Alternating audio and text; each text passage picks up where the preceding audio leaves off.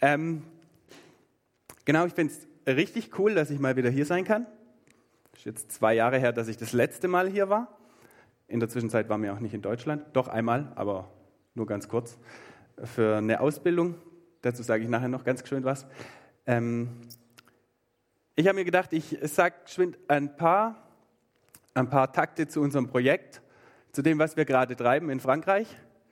Ähm, vor zwei Jahren war ich ja auch schon da und habe so ein bisschen informiert. Vor zwei Jahren, das war vor Corona, jetzt sind wir, naja, man könnte hoffen nach, für, ähm, nach Corona, was so zwischendrin ging. Dazu sage ich heute ein paar Takte und dann sage ich auch noch ein paar andere Takte zu Dingen, die deutlich wichtiger sind. Ähm, ich schalte das mal ein noch. Genau.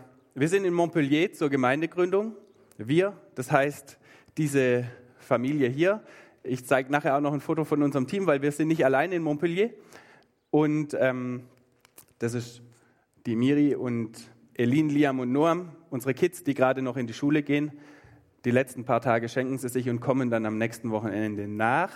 Darauf freue ich mich schon, weil das war jetzt wieder ziemlich lange. Also zumindest für jemanden, der gewohnt ist, dass die Familie immer da ist, war das lang. Keine Ahnung, sechs Wochen bin ich, glaube ich, jetzt in Deutschland unterwegs. Ähm, einen ganz kleinen Takt vielleicht zu unserem Weg in Frankreich für alle, die es noch nicht gehört haben. Ich sage nur einen Satz. Die Sterne, die stellen so da, wo wir gewohnt haben. Die oberen drei Sterne stellen auch da, wo unsere Kinder geboren sind. Und der letzte Stern, Montpellier, das sind wir jetzt. Ähm, Genau, aber wir sind glücklich mit drei Kindern, deswegen mal schauen, wo es uns als nächstes hin verschlägt. Ich denke, wir werden immer noch fünf sein. Mal sehen. Das ist die Arbeit der Liebenzeller Mission in Frankreich. Man sieht auch, da waren wir schon da oben in dem Dunkelgrauen. Die anderen sind die neuen Projekte, die in den letzten Jahren neu dazukamen. Das eine ist eben unseres in Montpellier. Ich wurde schon oft gefragt, warum Frankreich?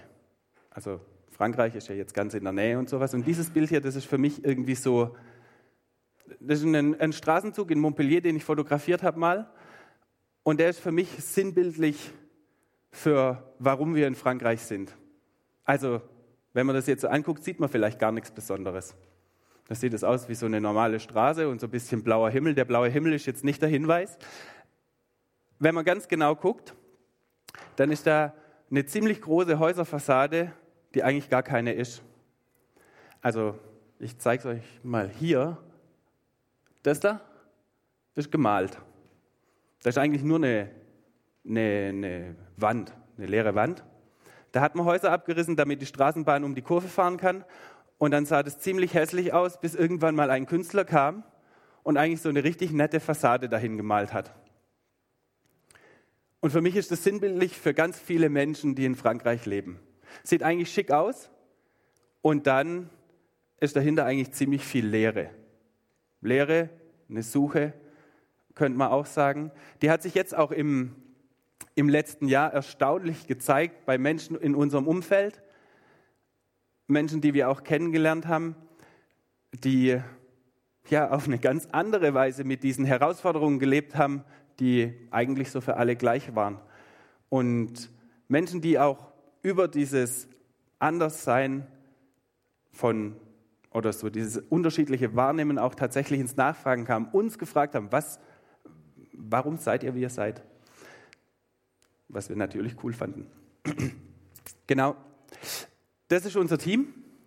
Da gehört noch die Familie Bolans dazu und die Lisa und dann eben wir, die Deners.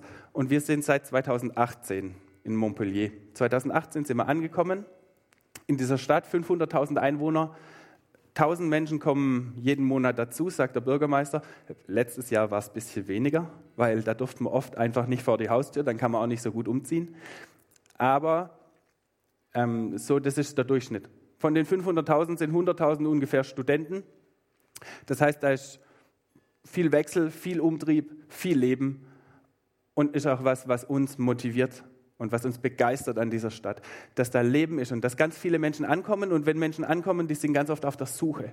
Die sind auf der Suche nach mehr, auf der Suche nach neuen Kontakten, auf der Suche nach ja, so neuen Orientierungspunkten. Und wir wünschen uns genau da zu sein, wo diese Menschen sind, um, um sie auf den hinzuweisen, der uns Hoffnung gibt. Montpellier ist eigentlich eine ganz schöne Stadt. Ich weiß nicht, war schon mal jemand in Montpellier? Ich sehe nur, ah, da drüben. Ich hoffe, es hat euch gut gefallen. Ja, der Basti nickt prima. Montpellier, was uns begeistert, neben dem, dass es dynamisch ist, ist, dass es unheimlich kreativ ist. Es gibt wunderschöne Sachen an allen Ecken und Enden. Es gibt Künstler, die drücken sich aus an den Wänden und es sieht meistens gut aus. Es gibt natürlich auch immer Künstler, die sich ausdrücken und man fragt sich, was das heißen soll. Aber es gibt einfach ganz viel Kreativität. Die Stadt legt da großen Wert auch drauf, so, so ich sage mal, der Kunst Ausdruck zu verleihen. Und das macht was mit der Stadt. Man merkt, da kommen viele Leute auch hin, die haben, die haben Bock, Dinge anders zu machen, die haben Bock, sich auszudrücken. Und wir freuen uns, dass wir Teil davon sind.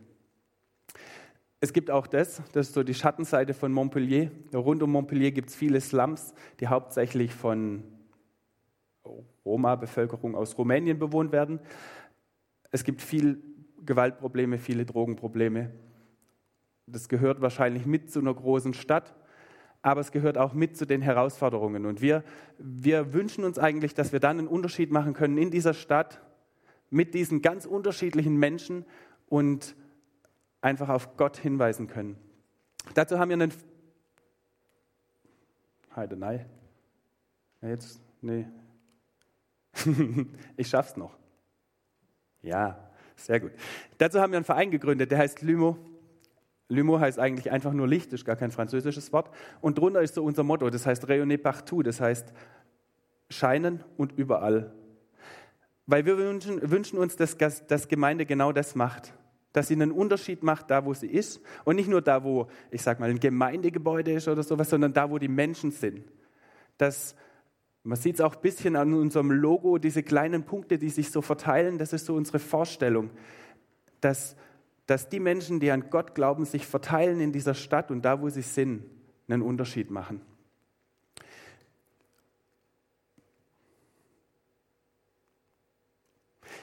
Eins unserer Mottos ist, Kirche geht. Ich weiß nicht, ob ihr irgendwie schon mal von Fresh X gehört habt, aber da gibt es auch so Videos, die kann man sich angucken. Da geht es darum, dass Kirche einfach da stattfindet, wo Menschen sind. Und wir haben uns zum Motto gemacht, einfach hinzugehen, wo Menschen natürlich sind und einfach durch unser Sein da zu sein und durch unser Sein Zeugnis zu sein. Ich habe hier ein Bild, man sieht meine wunderbare Maske. Das heißt, es war schon während Corona äh, aus einem kooperativen Supermarkt, in dem wir mitarbeiten, weil wir es ein super Projekt finden. Das sind viele Menschen, die sind engagiert für diese Welt und, und für die Stadt. Und wir haben gesagt, hey, da wollen wir eigentlich Teil davon sein, da wollen wir einfach dabei sein und gleichzeitig natürlich auch von unserer Hoffnung Zeugnis sein. Es gibt ganz andere Projekte noch. Ich äh, bin seit letztem Jahr Mitglied in einem Brauereiverein. Allerdings hat er das ganze letzte Jahr zugehabt, aber ich habe die Hoffnung noch nicht aufgegeben, dass ich da ab September wieder hingehen kann, ähm, weil ich mich gefragt habe, wo kann ich eigentlich, wo kann ich Männer kennenlernen? Wo findet man Männer? Und ich habe herausgefunden, da findet man viele. In dem Brauereiverein, der ist zwei Straßen weiter und da ist jeden Samstag, also bis Corona war da jeden Samstag richtig viel los. Und ich habe mir gesagt, hey, da kann ich wirklich Männer kennenlernen weil ansonsten ist in Frankreich in ganz vielen Gemeinden ist so ein bisschen, also ist alles so ein bisschen, naja, frauenlastig bisher. Aber genau, überall scheinen, auch im Brauereiverein. Mal schauen, ob es dieses Jahr klappt. Ich habe die Hoffnung, wie gesagt, nicht aufgegeben. Ansonsten, was wir als Projekt machen, wir machen Aktionen.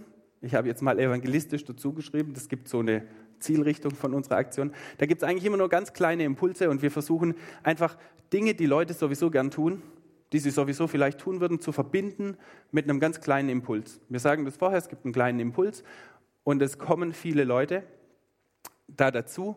Wir gehen klettern, wir gehen wandern, wir machen alles, was man halt so rund um Montpellier machen kann.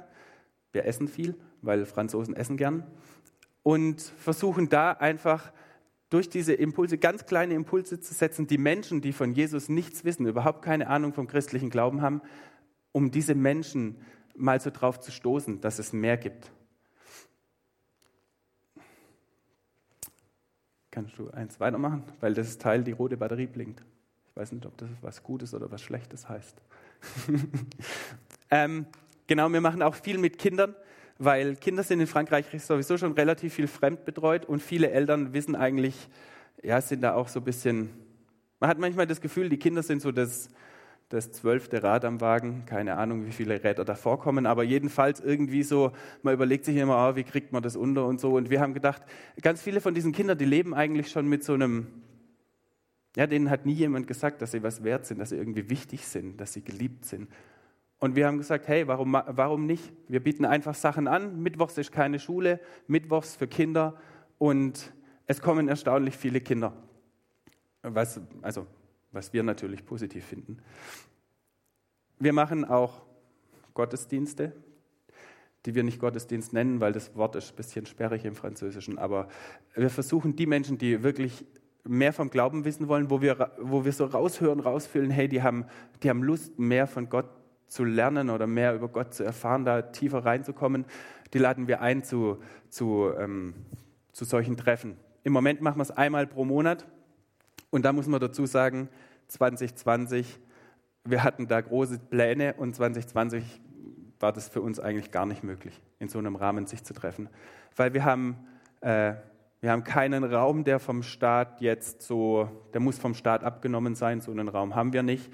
Wir haben am Anfang uns noch draußen getroffen, dann gab es starke Beschränkungen fürs Treffen außerhalb, ähm, also im öffentlichen Raum war das ganz stark eingeschränkt. Das heißt, wir haben ganz viel in kleinen, in sehr kleinen Gruppen versucht zu arbeiten. Also immer mit einer Familie oder mal nur Männer, mal nur Frauen versucht, da irgendwie was zu drehen und so irgendwie das zu leben.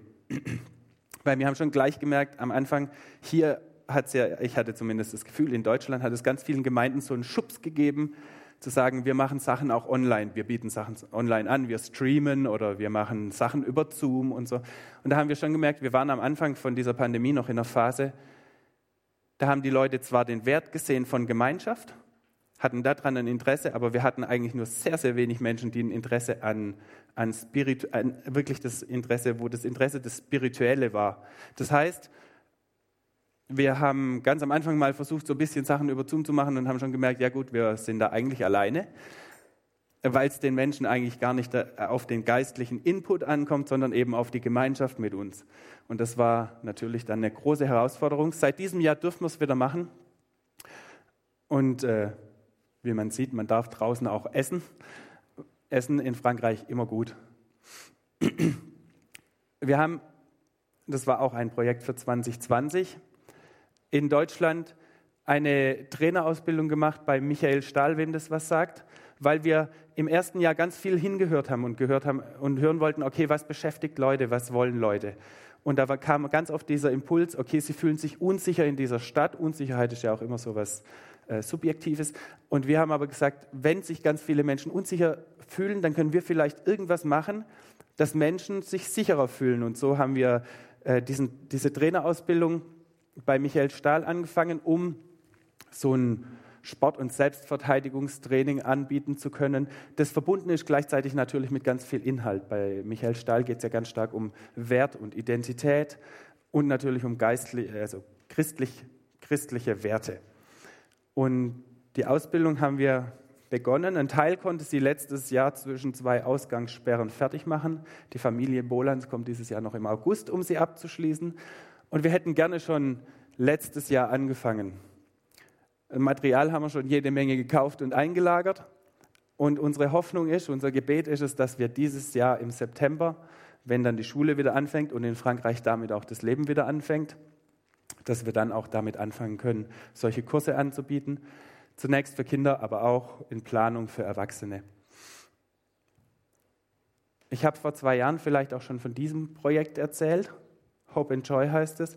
Das ist eine Arbeit mit Frauen in Situationen von Zwangsprostitution. Da sind wir ein Bestandteil dieses Teams, weil wir eben, wir würden gerne das, was ich vorher gesagt habe, wir haben uns gewünscht, wir würden gerne einen Unterschied machen, nicht nur für die einen oder die anderen, sondern einfach da, wo wir eine Not sehen, wo wir eine Not wahrnehmen. Und da haben wir eine große Not wahrgenommen und ich würde sagen, wir sind mittlerweile, unser Team ist mittlerweile ein großer Bestandteil dieses Projektes, das auf Ebene von zwei Gemeinden und unserem Projekt so läuft.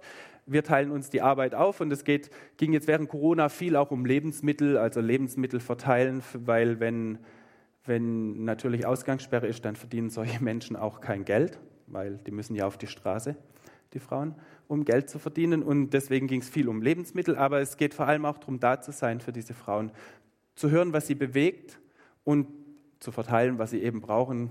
Kosmetika, also, also wie nennt man das auf Deutsch? Ja, Kosmetikartikel schon, glaube ich. Ähm, aber eben auch Lebensmittel. Unser neuestes Ding ist dieser wunderbare Bus, den man da sieht. Der ist umgebaut zu, einem, zu so einer Art Wohnmobil. Ein mobiles Wohnzimmer, damit die Frauen, auch wenn sie bei der Arbeit sind, mal von der Straße weg können und so ein bisschen, ein kleines bisschen Intimsphäre erleben. Ich habe da unten rechts noch diesen Anhänger hingemacht von diesem Christus, weil es gibt eben ganz viele Frauen, vor allem nigerianischer Herkunft, die eigentlich, also die halt gefangen sind in diesen Strukturen, die auch regelmäßig weiter verschoben werden, damit eigentlich, damit man, äh, damit niemand den Prozess beginnen kann, dass sie Papiere kriegen. Weil sobald sie Papiere kriegen, sind sie natürlich raus aus diesen Strukturen, aus diesen Menschenhandelsstrukturen. Deswegen sind die mal in Italien, mal in Spanien, dann mal wieder in Frankreich und die sind ganz wild, werden die hin und her verschoben. Und mittlerweile ist zwischen dem Verein, unserem Verein und den Behörden aber eine recht gute Struktur gewachsen, äh, dass vor allem die An, die das, das die ist die einzige Person, die angestellt ist von dem Verein, aber dass sie wirklich schnell und effektiv Gerichtstermine vereinbaren kann, dass, sie, äh, dass relativ schnell Papiere kommen und so. Und es freut uns, dass da echt was vorwärts ging im letzten Jahr auch, gerade durch die Pandemie, ist da viel nochmal zusammengewachsen auf der Ebene, ähm, auf dem Ebene der sozialen Aktoren. Und äh, wir freuen uns, dass wir sehen, wie Menschen da aus diesen, ja, aus diesen Strukturen befreit werden. In dem Zusammenhang sind wir auch in eine Studentenarbeit eingestiegen, weil das Thema Prostitution unter Studenten ein größer werdendes Problem ist. Und wir uns gesagt haben, wir können uns eigentlich nicht vorstellen, zu sehen, dass jetzt Studenten in unserem Umfeld anfangen, sich zu prostituieren, weil die kleinen Jobs wegfallen, weil sie kein Geld mehr haben, weil sie nicht über die Runden kommen und, ähm, und wir tun nichts. Und deswegen haben wir unter diesem Verein noch einen zweiten Arbeitszweig begonnen. Geht auch viel um Lebensmittel verteilen, weil eben genau da ist oft knapp. Um Zuhören. Wir gehen auf die Campusse, reden mit den Studenten ähm, schauen, wer schon, weil es gibt, es gab eine Umfrage auf einem Campus, 11.000 Studenten haben gesagt, sie haben sich das schon überlegt, das beziehungsweise es schon gemacht, sich auf entsprechenden Internetplattformen angemeldet oder so. Und wir, genau, wir gehen einfach hin und versuchen auch ein bisschen rauszuspüren, wer das ist, um diese auch zu, zu warnen, weil, weil diese anderen also diese Menschenhandelsorganisationen da auch wieder auf Menschen zugreifen und so und die abgreifen. So, ganz kurz. Da oben sieht man, ganz oben rechts sieht man auch unser Wohnzimmer, weil wir haben regelmäßig Leute bei uns zu Hause in diesem, in diesem Rahmen, ähm, die wir kennengelernt haben, die wir zu uns nach Hause einladen und äh, wo Beziehungen wachsen und wir uns wünschen, dass nicht nur Beziehungen wachsen und sie denken, hey, das sind nette Menschen, sondern dass Beziehungen wachsen und da irgendwie ewige Hoffnung in ein Leben kommt. Das letzte lasse ich weg.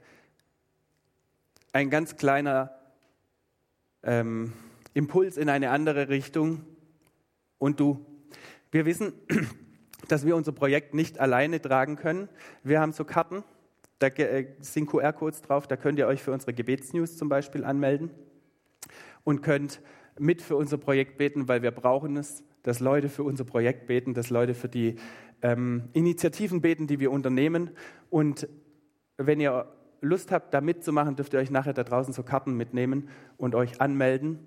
Für alle, die QR-Codes nicht können. Ich habe, glaube ich, noch ein paar kopierte Zettel mit, ähm, wo die Links drauf sind, wo man sich anmelden kann. Ähm, weil wir wissen, unsere Arbeit ist auch davon abhängig, dass uns Leute unterstützen. Mit dem Bild hier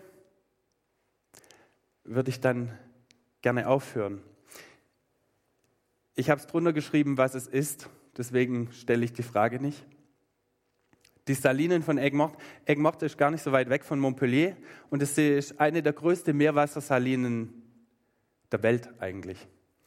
Also Salinen, Salzproduktion und man sieht es ja, das ist, also da gibt es so Förderbänder wie im Kieswerk und Berge, die sind riesig. Vor zwei Jahren war ich da mal mit meinen Kids in diesem Salzwerk und da kann man so, kann man so mit so einem Bummelzügchen kann man da so durchfahren. Und immer wieder hält es an, dann kann man aussteigen und da gibt es auch so Berge, da sind dann in die Salzberge so Treppen reingeschlagen, dann kann man dann über diese, ja, nennt man das dann eine Salztreppe, vielleicht, kann man so nach oben laufen und kann sich dann so umschauen.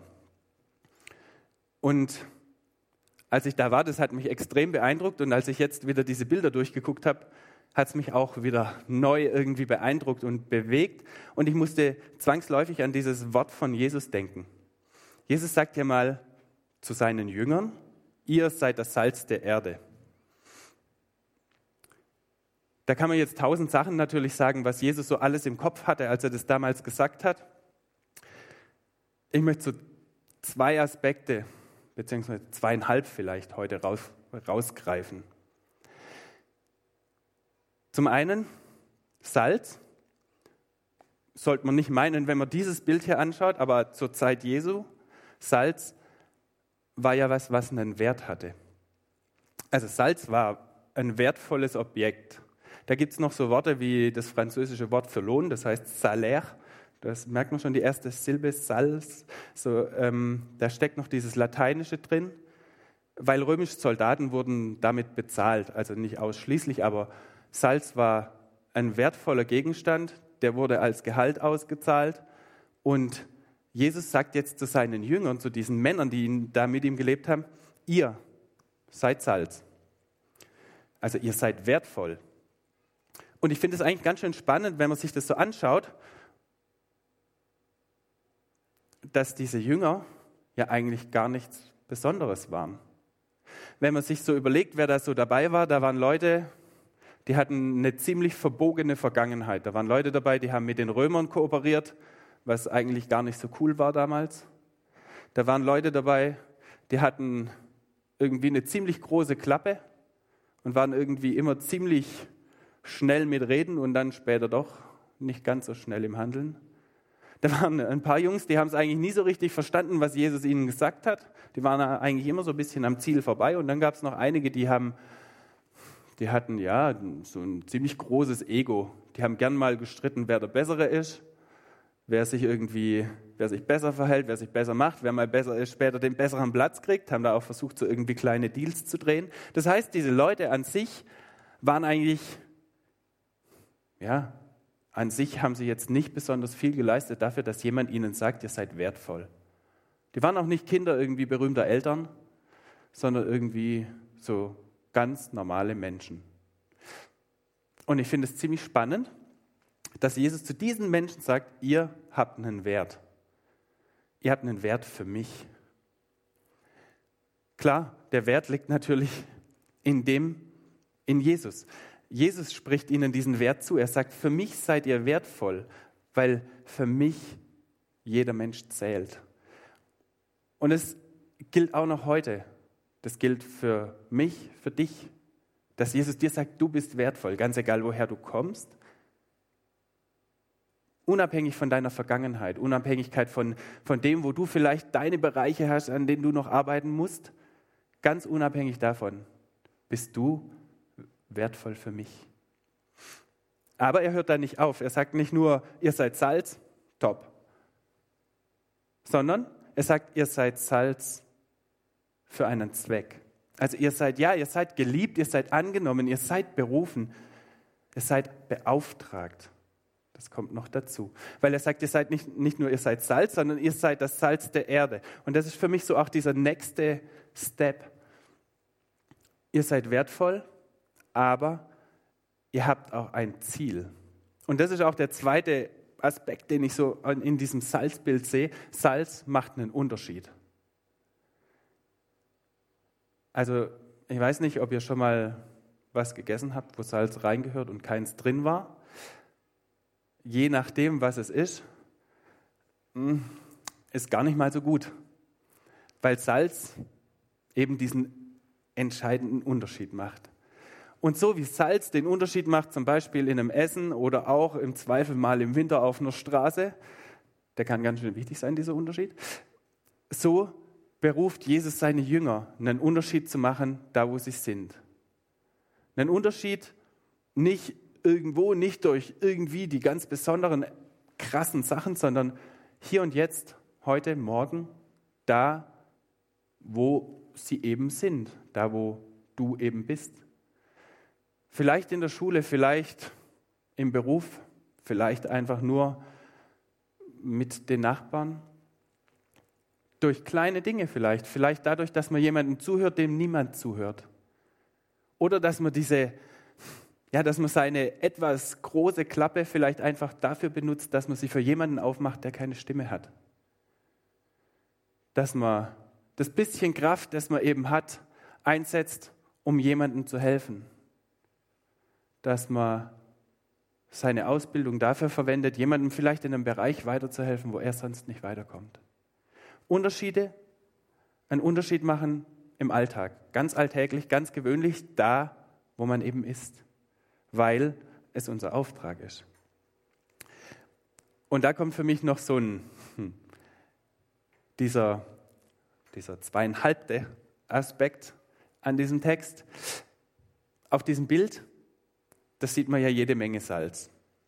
Und für mich sind diese Bilder so ein bisschen auch zu einem Bild geworden für, ich will nicht sagen jede Gemeinde, aber für die eine oder andere Gemeinde.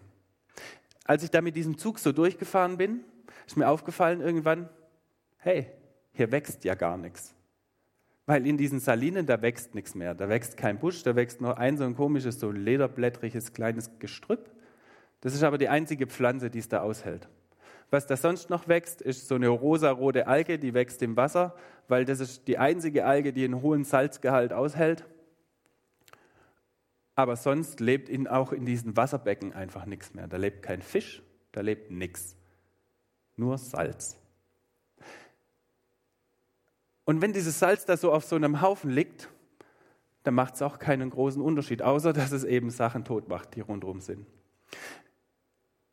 Und für mich ist es so ein bisschen zu einem Bild geworden.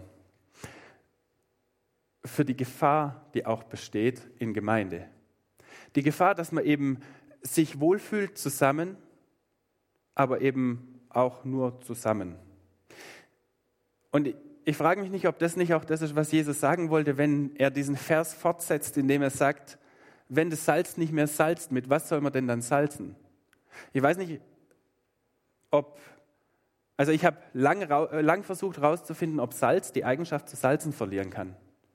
Und ich bin eigentlich zu dem Schluss gekommen, Salz kann die Eigenschaft nicht verlieren. Weil Salz ist ein Mineral und das ist eine mineralische Eigenschaft, die geht nicht einfach verloren. Salz bleibt salzig. Der einzige Moment, in dem Salz nicht salzt, ist, wenn Salz auf dem Haufen liegen bleibt. Solange das Salz da liegt, macht es in meiner Suppe keinen Unterschied. Der Unterschied in meiner Suppe, der findet erst dann statt, wenn dieses Salz in eine Dose kommt, die Dose zu mir kommt und ich es da rausnehmen kann und da reintun kann. Dann entsteht da was. Aber ansonsten macht es keinen Unterschied. Ich kann selbst wissen, wo ich Salz finden kann, solange ich es nicht hole, macht es keinen Unterschied. Und ich glaube, dass das eigentlich der Auftrag ist, den Jesus uns gibt, dass wir ja, es hat seinen Platz, dass wir zusammen sind. Das ist sogar wichtig. Aber dass wir nicht nur zusammen bleiben, sondern dass wir wie Salz uns verteilen und diesen Unterschied machen. Und ich glaube, dass besonders da, wo wir uns gut verteilen, dass da der Unterschied besonders spürbar ist. Und ähm, ich möchte mit drei, ich habe das bei Michael Herbst gelesen, und fand es gut. Der hat geschrieben, eine Antwort auf, auf so einen Text ist immer eine dreifache. Auf so, einen, so eine Beauftragung Jesus war ein bisschen allgemeiner. Diese Beauftragung Jesu immer eine dreifache Antwort. Zum einen, öffne dein Herz. Jesus sagt, hey, du bist bei mir was wert. Du bist jemand für mich. Du bist wichtig für mich. Und das ist eine, das ist eine eine Information, die muss ganz tief in unser Herz sinken. Weil das macht was aus mit uns, das macht uns aus im letzten, dass Jesus uns sagt, du bist wertvoll für mich. Das zweite ist, öffne deine Hände. Mach deine Hände auf. Ganz egal, was du hast, ganz egal, was du bringen kannst, aber sei bereit, es zu bringen.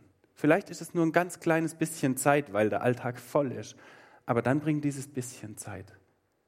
Vielleicht denkst du, hey, es gibt so viele Leute, die sind super ausgebildet und ich nicht. Aber dann bring dieses bisschen Ausbildung, das du hast, und setz es für jemanden ein.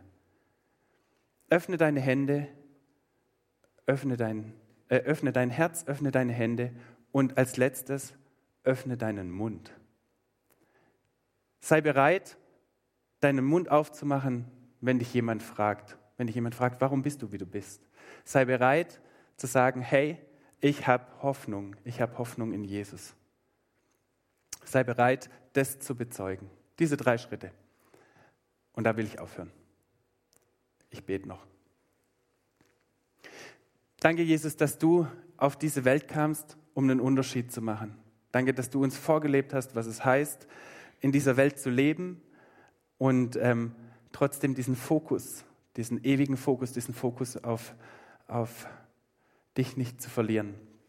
Und äh, ich bitte dich, dass du uns das immer wieder neu gibst, jeden Tag aufs Neue, diese Perspektive hin auf dich und dass du uns hilfst, dass wir genau diesen Unterschied, den du dir wünschst, dass wir machen, dass wir den machen können, da, wo du uns hinstellst. Amen.